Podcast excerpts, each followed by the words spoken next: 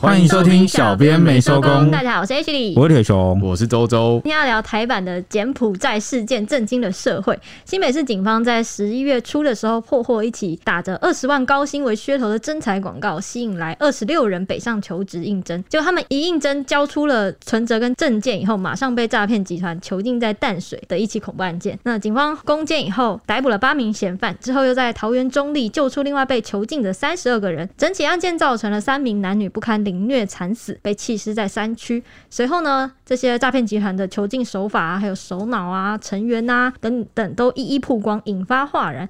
因为他们竟然是让这么多人囚禁的时候一起吃一碗泡面，而且还有一名受害人是直接转身成为了诈骗的加害者。你能想象这件事情就发生在台湾吗？对，因为加起来啦，警方就是救出来的人，再加上受害者，就是有三个人被凌虐致死嘛。对，总共有六十一个人呢。这么小的一个空间里面，就是它就其实就是一层住宅啦。哎，也好像不大。我看那个影片大概也不过只有五平吗？对，就是囚禁的那边是五平。整整个他们的那个房子可能才三十平上下，但是这五六十个人居然都被压在一个五平的房间里面，嗯、那几乎是人挨着人靠在一起哦，然后叠在一起，叠在一起，那睡觉也就是挤在一起，像沙丁鱼一样。那甚至是像刚刚 H 讲的，只让他们大家一起吃一碗泡面，只能吃一锅泡面，一碟一小碗，一天只能吃一碗泡面。对对对，这个会打架吧？你要怎么打架？而且也没力气打架。他们为了防止你逃跑，双手上铐，然后有些甚至是跟你的那个脚铐拴在一起。你说手跟脚拴在一起哦？对啊，有些是只有手，大部分都是手脚都控制。真的是猪仔。对，就真的是让你困在那边不能动。主要是因为发生在台湾了，就让人觉得不可思议。对，整整六十一个人呢。那之前柬埔寨案发生的时候。很多台湾网友都抨击说：“啊，柬埔寨政府怎么可以让这么夸张的事情发生？果然是落后国家啊，什么等等哦，有这种言论。诶，结果如今回头来看，其实，在台湾也上演，那是不是蛮讽刺的？还在新北市啊？对，我感觉是借着这一波诈骗集团的哈，柬埔寨案等等一路牵头牵回这个台湾，然后警方一路追，感觉好像呼应了我们前几集一直谈到的。”台湾黑道真的很大很盛行，甚至已经在我们的生活左右到大家好像习以为常的地步，积非成是，好像觉得。妈呢？我们选举那一集，连那个你要选民代都是黑道了。OK，话题回到案情，这个案件呢，最早期是从淡水展开啊，因为警方十月一号的时候接到一名父亲报案，声称自己的。二十岁儿子啊，日前北上应征工作，结果遭诈骗集团控制行动。这个父亲是怎么知道的呢？其实就是他的儿子啊，高姓男子趁着空档用手机传送 GPS 定位给爸爸来求救。哎、这件事情是不是蛮重要的、就是如果没有对 PS，这个真的是不知道整个案件的源头，他也蛮厉害的，居然能找到这个空档。对啊，因为诈骗集团好像看守是蛮严密的。对啊，对啊，对啊。警方接获报案之后，警员就前往新北市市政社区大楼初步来查探。那果然发现啊，这个地址的这个门口外面，探听到内部有传出打骂声和求救声，所以他就立刻回报请求警力支援来救人。那最后警方荷枪实弹破门攻坚，在屋内查获了八名男嫌犯。那这八名男嫌犯，我觉得这边蛮扯的地方就是最小的居然未成年。那最大的年仅三十四岁，那除了一个三十四岁的女性嫌犯之外，其他人都几岁？你知道吗？都十八、十九岁。还有未成年是怎样啊？对啊，然后他们的岁数分别是十八岁、十九岁、二十岁、二十二岁、二十一岁。哎、欸，真的都是都非常年轻，对，都不超过二十二岁，等于比我小了十岁，就大概是大学生上下。哦，对，那甚至他们可能也没有念大学，中辍了。嗯，那里面被囚禁的有二十六名受害人，都是来自中南部的求职者，嗯、而且哦里头的性别构成是七女十九男，年纪最大的有五十八岁，最小的是二十三岁，都被紧紧铐住，而且肢体有明显外伤。警方就是清查之后，在现场。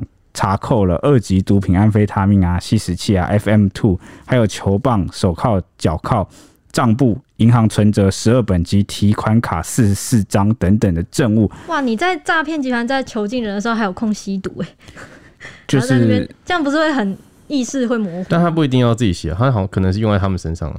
对，哦，哇塞，那像 FN Two 就是 FN Two 就是那个对，就是迷奸迷奸药迷奸药丸啊。那甚至我觉得有可能是这个祖先，他有没有可能是用毒品来控制一些比较年轻的小朋友们来为他做事？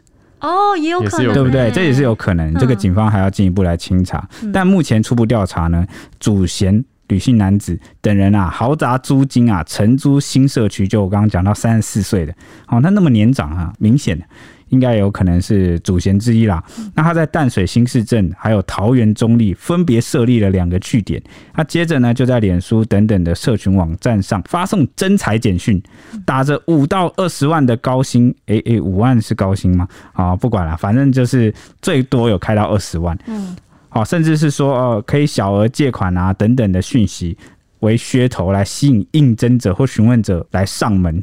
他等到这个被害人面试时，好，就是信以为真，一交出存折及证件后，马上就会被没收。那甚至犯罪集团还会要求被害人临柜申请网络银行作为诈骗人头账户，并将诈骗得手的钱汇入网银账户再提取。同时，就是把他们一直关在这个社区大楼内。那直到这些人头账户都变成警示账户之后，才会放人。警方指出啊，这种犯罪模式啊，过去是比较罕见，所以算是一个新形态的犯罪手法。对啊，就是要绑你是为了拿账户哎。对，因为过往诈骗集团要提取赃款的话，它需要三个物件，第一个是你的金融卡，嗯。第二个是账户存部嘛，嗯第三个是车手，要有人去提钱呐、啊。嗯嗯嗯，啊，但是呢，车手常常会被抓嘛，嗯嗯，常常抓一个车手就牵线啊，就把整个集团都掀了。瓦解。所以他现在的模式是怎样？他把你抓来啊，要你办网银啊，那我就透过这个网络银行各种转钱啊、洗钱，把那个不法赃款给洗干净。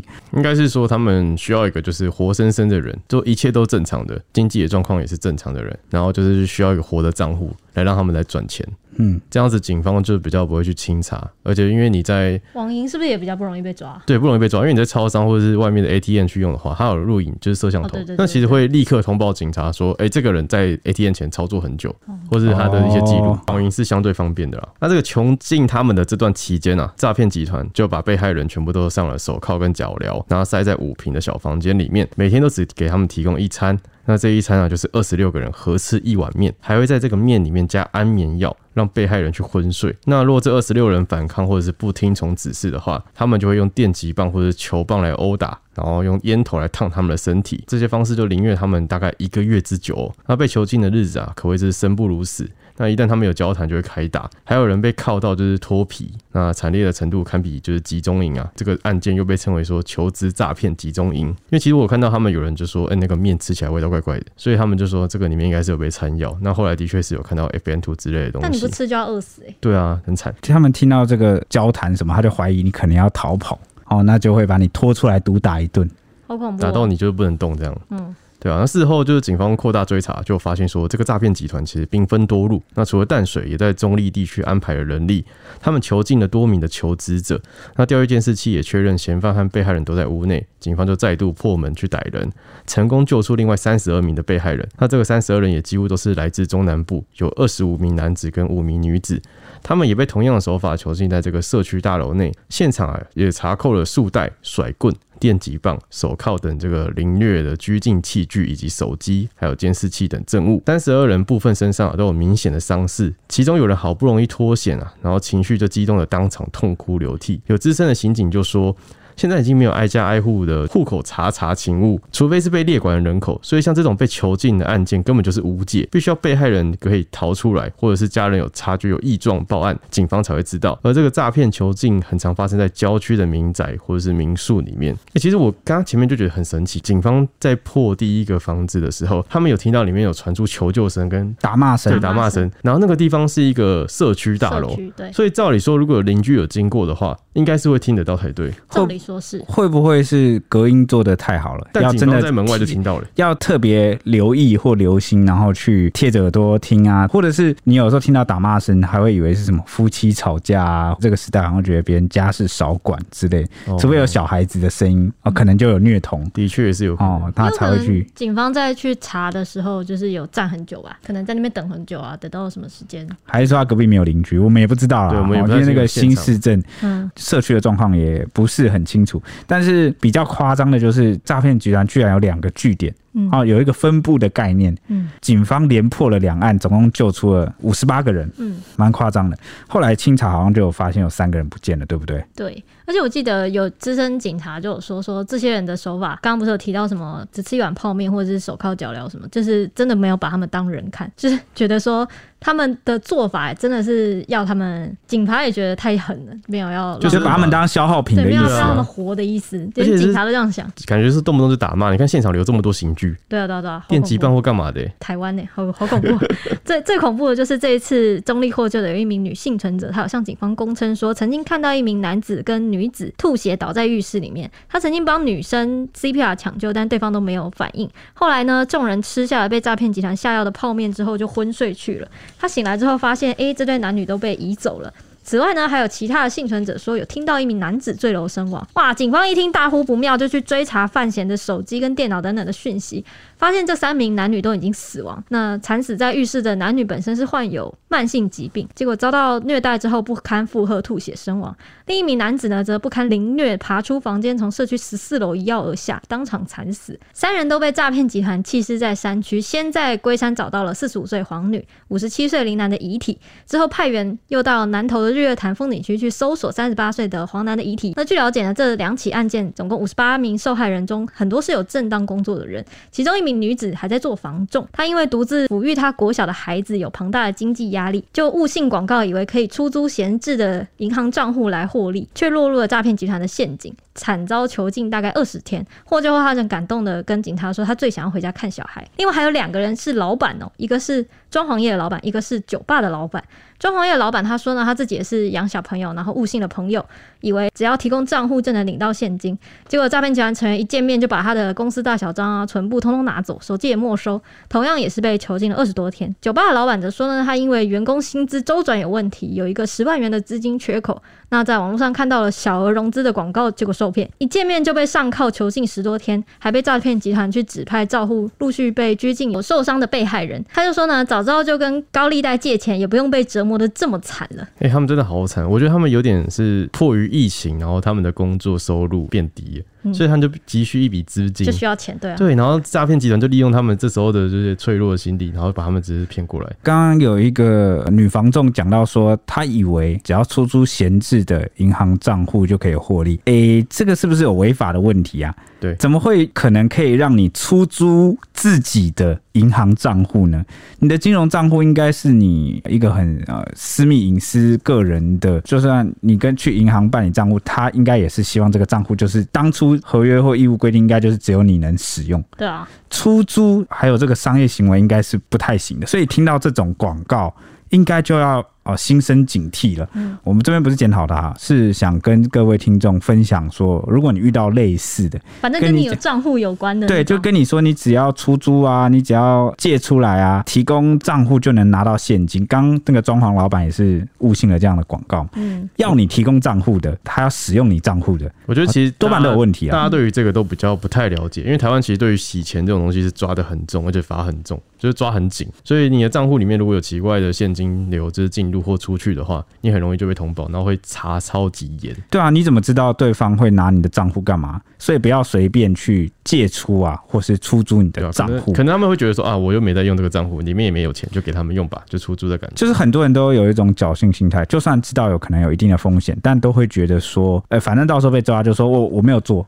嗯哼，哦，我什么都不知道，我只是提供。但你还是会被判刑哦。对啊，那你可能还是会被就是判定成是共犯哦。所以以后大家如果遇到一些不知道的事情的话，我觉得建议大家最好是上网先 Google 一下，或打一六五诈骗专线。对啊，对对对，打一六五反诈骗，有时候可以救到你一命呢。嗯，那这起案件到底是不是有案外案呢？国民党桃园市议员黄敬平他就指控说，桃园警方早在十月十四号就接到了吹哨者报案，但却拖延了将近三周，哦，让他很愤怒的说啊，那三个我们刚刚提到有找到遗体的受害者，原本是有机会获救的。那这个吹哨者当初报案是讲了哪些内容呢？啊，他就讲说啊，自己的同事江姓女子啊。上班时间上到一半就消失了，他就是担心江女的安全，于是就透过办公室的电脑来查看讯息，结果意外发现江姓女子的这个电脑页面上啊，有很多网络银行的账户出现了错误的登入讯息，让他当下就怀疑说，哎，江女是不是被人家掳走了？而且这个案件可能跟地方黑道有关。哎，我觉得他警觉性很高，超高，就是。如果你的这个同事上班上到一半不见，你会马上注意到吗？应该没办法吧，因为我会觉得他可能去上大号，拉肚子，或是跟家人或者跟其他人讲电话，嗯，然后就消失了一段时间。除非他到下班前都没有回来，我才会觉得怪怪的。我只听说过曾经最夸张的，就只是去看一场电影，或者是哎、欸，可能 太夸张了吧？看 电影是怎样？或者是可能去吃一个饭，或回家睡一个觉再回来。睡个觉，这个应该要列入我们某一集的这个职场怪异奇谈。我以为怪谈录可以出一本书了吧？就是教你如何看电影都在赚钱，教你如何睡觉都在赚钱。但但你想想看，这个也大概就是可能一两个小时，大家可能就哦，可能大家在忙就没有发现。哦、那那如果他是就消失了，那真的是蛮恐怖的。你说完全消失，的确是很恐怖。对啊，就是生活中不是偶尔都遇到一些怪怪的事情，然后看你有没有警觉嘛。我要跟你们分享最近这几天我遇到的一个，嗯，也是让我哎、欸、突然就是因为我是我们就平常不是常写社会新闻嘛，嗯，然后我就心里鸡皮疙瘩，然后有很多。想象，反正就有一天我开车回到家，嗯，然后就是停好车下班，最近几天的事情，然后我就走下车，结果发现一件超诡异的事情，就是我背后我斜后方的那辆，就我们社区住户的车，就停车场嘛，它的刹车灯是亮着，嗯。红色的，就红色的，因为它背对你嘛，对，它背对。车屁股背对，对对对，我屁股对着你，对，但他的车子没有发动，他是停在那里，然后刹车灯一直亮着，然后我往他车内就是望去，里面一片漆黑，可能坏掉了啊。然后我就想是坏掉了呢，还是他整个人不知道发生什么事，所以就趴在那个驾驶座上。哦，我刚刚对不起，我只想得到那个哪一个铁达尼号里面什么东西 的那个蒸汽的那个画面，什么意思啊？然后呢？他就想到铁达尼号那个男女主角在车子里面车震，然后你他说你偷看呐、啊，你偷看的感觉就在看他们车震。好，然后呢？没有，应该不是。里面当下望去好像没有动静，也没有人。嗯。那我想说，我觉得社会新闻写太多，我就想说是不是有人猝死还是怎么样，然后就是瘫在里面。嗯嗯嗯。然后我就击破了车窗。没有啦，太狂，因为那是奥迪。有真的赔不起啊！对对对，然后我就战战兢兢，慢慢缓缓的移动过去到驾驶座，探头看一下，然后才松一口气，里面没有人，看起来。那你不是更应该鸡皮疙瘩吗？没有人的话，为什么会亮着刹车灯？刹车灯要踩着才会亮哎。我就想说，是不是有东西掉到下面，还是说那个人他整个人就是塞在下面？没有啊，乱讲了，我也不知道了。反正我我想说，我要不要去跟这个警卫？应该要吧。讲那个灯一直亮着，他说不定明天早上就没有发动了。对，所以我就上楼去跟警卫讲，然后讲完我就我就不知道后续，我就回家睡觉，因为那时候是凌晨嘛。因为这件事恐怖就恐怖在我是凌晨四点回家。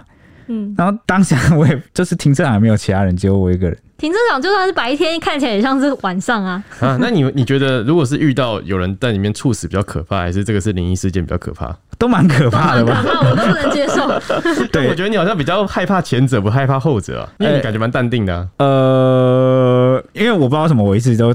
直觉一直觉得是前者，就我完全没有想到灵异的可能性，我不知道为什么。事后讲讲才会想到这个。对对，事后想想，你讲灵异还蛮可怕的。没有人呢，然后它就亮着，代表有东西在踩着。对，有东西在踩着。对啊。然后在等着你去看它，然后你贴在窗户上的时候，它可能也在转头看着你。你搞不好只是看不到，所以它吓不到你。哦，我靠！那我今天等下回去问一下管理员，你知道什么吗？我那次不是跟管理员讲吗？万一他搭电梯。到这个地下室，然后就一看，嗯，没有啊，好好的，然后又上去，那不就代表只有我看到？天哪！哎，那我我很好奇，那个这台车后来还在吗？我没注意耶，因为我接下来就放假。哦，好，我就不会开车，是不是？对对对对对，就过两天了哈。你们讲的，我好害怕。OK，反正回到话题，我是想说，这个吹哨者他的警觉性很高，而且好像是有在看新闻还是怎么样，就接触蛮多诈骗集团的新闻，就直觉到这个银行账户。的异常可能跟诈骗集团有关。OK，诈骗集团很心急，就是把他带走没多久就一直在登录他的网络银行。哦，嗯嗯，对，就是因为他就是要你的这个，那所以刚好周周就讲到很心急这件事，我们就来分享一下这个诈骗集团哦是怎么样来犯案，手法是怎么样。他们的做法是这样，就诈骗集团会先把被害人的账户转到 A 账户，他们有一个另外的账户。他接着再把 A 账户的钱迅速转到其他的人头或海外账户，为了避免被害人报案导致账户被银行冻结，所以他们必须把被害人关在房间内来限制行动。那透过这个残忍的虐待啊，让被害人就范并打消要逃跑的念头。资深警员就表示，诈骗集团等到。被害人的账户被冻结了以后才会放人啊！有些人很幸运，有些人不幸运，因为就是有些人的账户一直没有被警示，就是一直没有被银行或是各方发现有问题，就一直被一直使用，那他就一直被囚禁。嗯，那这样不就很奇怪吗？就是被放出去的人理应说应该知道地点或者是要报警啊，可能都没有人被放出来。对，我也觉得好像是没有人被放出来。嗯，对，就是他们好像一开始就没有准备所谓的退场机制。就把这些人掳来了，就好像没打算放走，放走了。对，对，只是他们的交战守则可能呃原本有一个计划，就是如果被警示了。用到底再，因为其实台湾一整年的失踪人口蛮多的，我怀疑他们根本就是想要全部都关到那个死掉之后，就关到死，然后然后再抓新的这样子，有可能。嗯，对啊，蛮夸张，不然怎么可能死三个？不然怎么可能会抓到六十个人？对啊，一一个月死三个，对啊，那这个警察就说，普遍来说啊，被害人被发现失踪，再到家属报案，再到警方追查，并且发现异状，然后通知银行冻结账户。这个流程跑下来，其实就要很长的时间，因为警方跟银行的沟通只能透过书面函文，那银行也需要作业时间，所以有些被害人可能被关超过一个月，除非这个银行某些银行的作业速度比较快，那被害人就可能一个星期就被放出来。哇，完全就是看大家的警觉性高不高，对不对？对啊。因为还有一种可能就是他们面试的地点，然后这个被害人到被掳走，他们可能有被蒙上。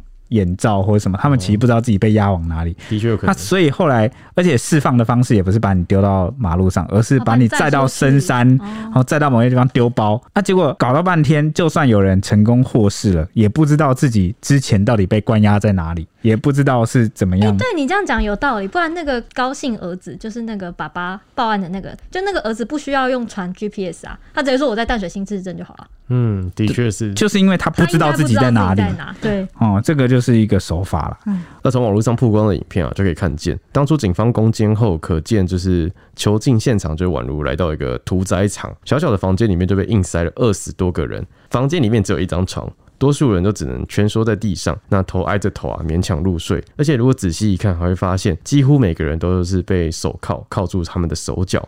还有人被蒙上了眼睛，嘴巴被塞布条。那这个影片啊，被转贴到 PTT 之后，引发了乡民的激愤，认为说，至少在柬埔寨把人抓起来是为了赚到更多的钱，所以你就是还是会有一些些许的自由空间。但台版的诈骗集团这种手法，就是根本不打算留活路。他们绑人的手法有点像是绑那种绿鬣蜥的绑法，比较像是绑架，没有要给任何逃脱的机会。那说白话一点啊，就是利用完就等死而已。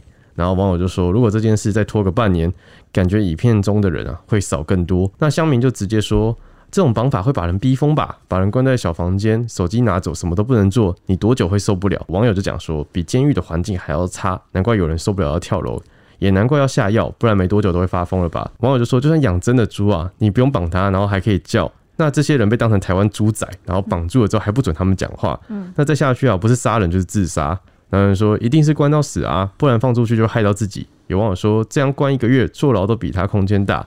然后说一个月死三个，两个月你看会死几个？然后说柬埔寨待遇都还比较好。然后说这些人没有被救出来，下场我猜也是死。网友说他们只要账号，根本不要人，放你在那边等死而已。真的，网友把我们的感想几乎都刚刚前面的都说出来了，就是没有留活路了。只要只要利用你的人头来做账号，因为照我们刚刚那样讲，就是把你放出去，好像都还蛮。花时间跟精力的，嗯，还不如冒着被破的风险，对不对？但是你要处理遗体的这个成本跟风险也是很大，嗯。但是你要想，就是你看他们把遗体已经让分别丢在山里跟日月潭，就还是没有人发现。这个人就真的永远消失了。好，我要回到话题。我们试图用笑声来把太过沉重的部分给突破，因为想想，嗯嗯，对，你说的对，对。那让警方最惊讶的就是集团中的有一名十九岁的郑姓男子，他本来也是网络求职者，同样被诈骗集团囚禁，然后用电击棒来凌虐。最后，他竟然也被调教成为同伙，拿起电击棒也来虐待其他被害人。他因为在关押的过程中呢，获得诈骗集团的干部青睐，被吸收成为诈骗集团的人来打工，负责拍摄关押据点的状况，回传给集团进行报告。没想到一步错，步步错，踏上了不归路。最后，他是被羁押进了看守所的，算是几个嫌犯里面，他已经被认定成为主嫌的共犯的其中之一了。反正他也不算什么小喽啰了。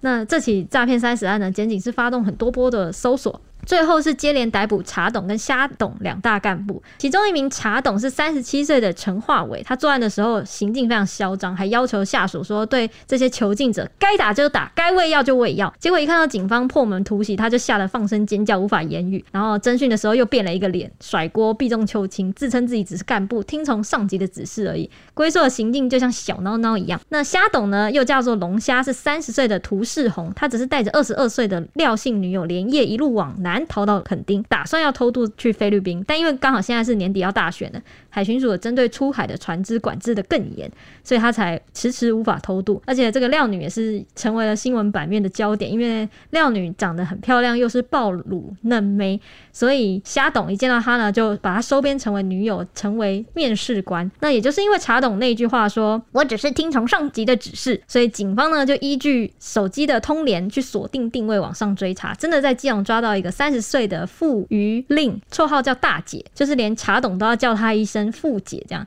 辈分更高，入行也更早。那在诈骗集团是担任面试官跟幕僚长的。哎、欸，他比查董还要年轻哎。哎、欸，对哎，他在诈骗集团是担任面试官跟幕僚长的工作，除了面试诈骗集团之外呢，也负责跟上级讨论犯案的过程啊，或者处理文书工作啊，管理诈骗的账户，然后再把上级的指示交代给第二层的查董跟虾董。而且这个大姐她最后是只认诈欺的罪。否认施虐跟杀人等等，她同样也是被裁定羁押的，属于那种文书处理层面的人，就上对啊，指挥的嘛，对不对？这个令姐啊，令大姐辈分很高啊，哦，入行之后啊，担任这个诈骗集团的首脑之一，但他说他又是听从上级的指示，对，所以他还要跟上级讨论。那他的那个上一级才是最上级吧，就是追不太到吧？我觉得，就真正的上级就是会隐藏的非常非常的深。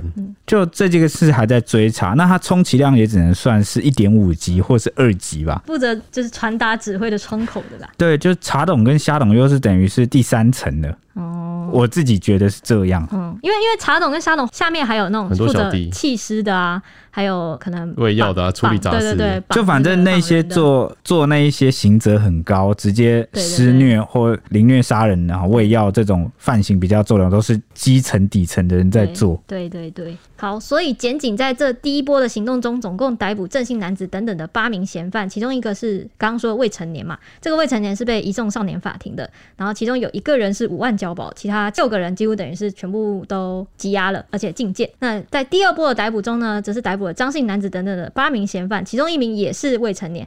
这个也是送到少年法庭，然后其他七个人全部都是羁押禁见了。对，刚刚讲的这个第一波、第二波就分别是在淡水跟中立啊。对对对，刚刚说在日月潭被发现的那个黄姓男子的遗体呢，这个黄男他其实家住在中南部，也是误信的求职广告，然后被骗到桃园，一见面也是把证件跟存折簿都交出去，都被收走。他惊觉不对，一度想要反抗，结果被诈骗集团成员威胁跟恐吓，最后关进了中立的社区里面，囚禁了大概一个月。他受不了虐待，想要逃拖，就从十四楼坠落惨死。那诈骗集团一看他伤痕累累，担心说这个遗体被找到之后会曝光他们的犯行，决定遵从上级的指示。把黄楠的遗体装进了太空包，然后再到南投日月潭附近，像是丢垃圾一样的把它丢掉。直到案件被破获之后，黄楠的遗体呢，才在十一月六号被发现。那资深刑警就说，当时黄楠的家属苦等不到黄楠回来，十月九号的时候通报失踪，然后一直打探消息，没想到最后等来的却是他的死讯。家属在十一月八号，也就是差不多过了一个月之后，来到南投的集集分局认尸的时候，非常悲痛，几度泪崩。那一名刑警都有透露说，当时黄姓男子的家人一进来，侦查队的灯就全灭了，现场人都知道这是有冤无处说。那黄男似乎也知道家人要来接他返乡，侦查队当时极罕见的陷入一片黑暗。黄男的兄长看到弟弟的躯干不全，就是他因为被弃尸之后头有疑似是被野生动物叼走或吃掉，就是他是没有头的。遍体鳞伤的惨况也是让那个他的哥哥连连痛骂，希望这些诈骗集团全部被判死刑。哎、欸，我有疑问，他坠楼的时候是在社区，第一个是有声响，第二个是地上应该会有血迹吧？清理这么干净，然后都没有人发现了。对啊，种种的都很诡异耶。对啊，所以。感觉最近网上跟黑道这个议题蛮有缘分的哦。好，连续好几起社会事件、社会案件都谈到这个黑道的猖獗，包括最近就是选举那一集。嗯，所以过去不是大家一直很就是一直在讲说台湾很像诈骗之岛，诈骗集团很多。嗯，我觉得某个程度上是不是也跟我们的黑道其实很猖獗有关？哦，好像在一些国外的某些国家，你你是黑道，或是你有混啊，你有背景啊，后面有人这种，大家都不太敢在公开场合拿出来讲。但不知道好像在台湾这个东西，好像大家就。也不太避讳，台湾反而会怕，然后就不想要跟你有牵扯。对，甚至有说都对那种感觉。甚至有些人是会引以为傲哦，我认识谁谁谁哦，我认识个有关系有什么角头什么。嗯我觉得这种风气要改啊，就感觉我好像有个靠山，你要是动我，我就会找人打你那种感觉。对啊，时代已经不一样了，不知道为什么，就是怎么会这样子呢？这个是我一时百思不得其解了。所以前阵子才说，有些人或是有些外国的网红，不是来到台湾就很惊讶，说：“哎，台湾人对黑道的容忍度真是高啊，真是高。”嗯，好，那可能以前我们会觉得说，好像黑道就是。他们自己打架在抢地盘，他们自己之间啊有一些往往来，应该跟我们这个平民老百姓没有关系。但是呢，最近这几天刚好就发生了那个嘛，竹联帮背景啊，黑道啊在晚上飙车，那结果就撞死，酒驾害死人，对，酒驾就撞死了一个无辜的驾驶，就好像我们。都以为它不会影响到我们，那其实它在我们生活方方面面很多我们不知道的地方。对，好，甚至说你也要想一件事，就算他们是黑道，常常去争抢地盘啊，好像看起来都是黑道打黑道，好，但是你要想他们平常要怎么获利，他们要用黄赌毒来获利嘛，那他们就一定会做一些非法或伤害别人的事情，比如说毒品。最好的方法是不是让他连在台湾都不要出现？嗯哼，那还有人有可能会染毒吗？啊，甚至是有些这个黑道，他作奸犯科，或者是透过一些不法的方式获得利益之后，他就会想着去做更多有的没的，反正这笔账最后大家谁都逃不掉，一种恶性循环的感觉。对，就是你。纵容你默许，最后就是轮到你的家人或是你受害，所以有一个完全纯白无尽的社会嘛，就是没有任何的黑势力。就是我觉得不可能，有光就有影。但是呢，你的这个社会的风气、民风，还有警察、你的政府，能够容忍黑社会到什么地步？你要讲黑社会最猖獗，那就是墨西哥啊。嗯哼，猖獗到什么地步？总统还要动用军队跟黑道宣战，那你一个市长新上任，他都可以给你死亡威胁。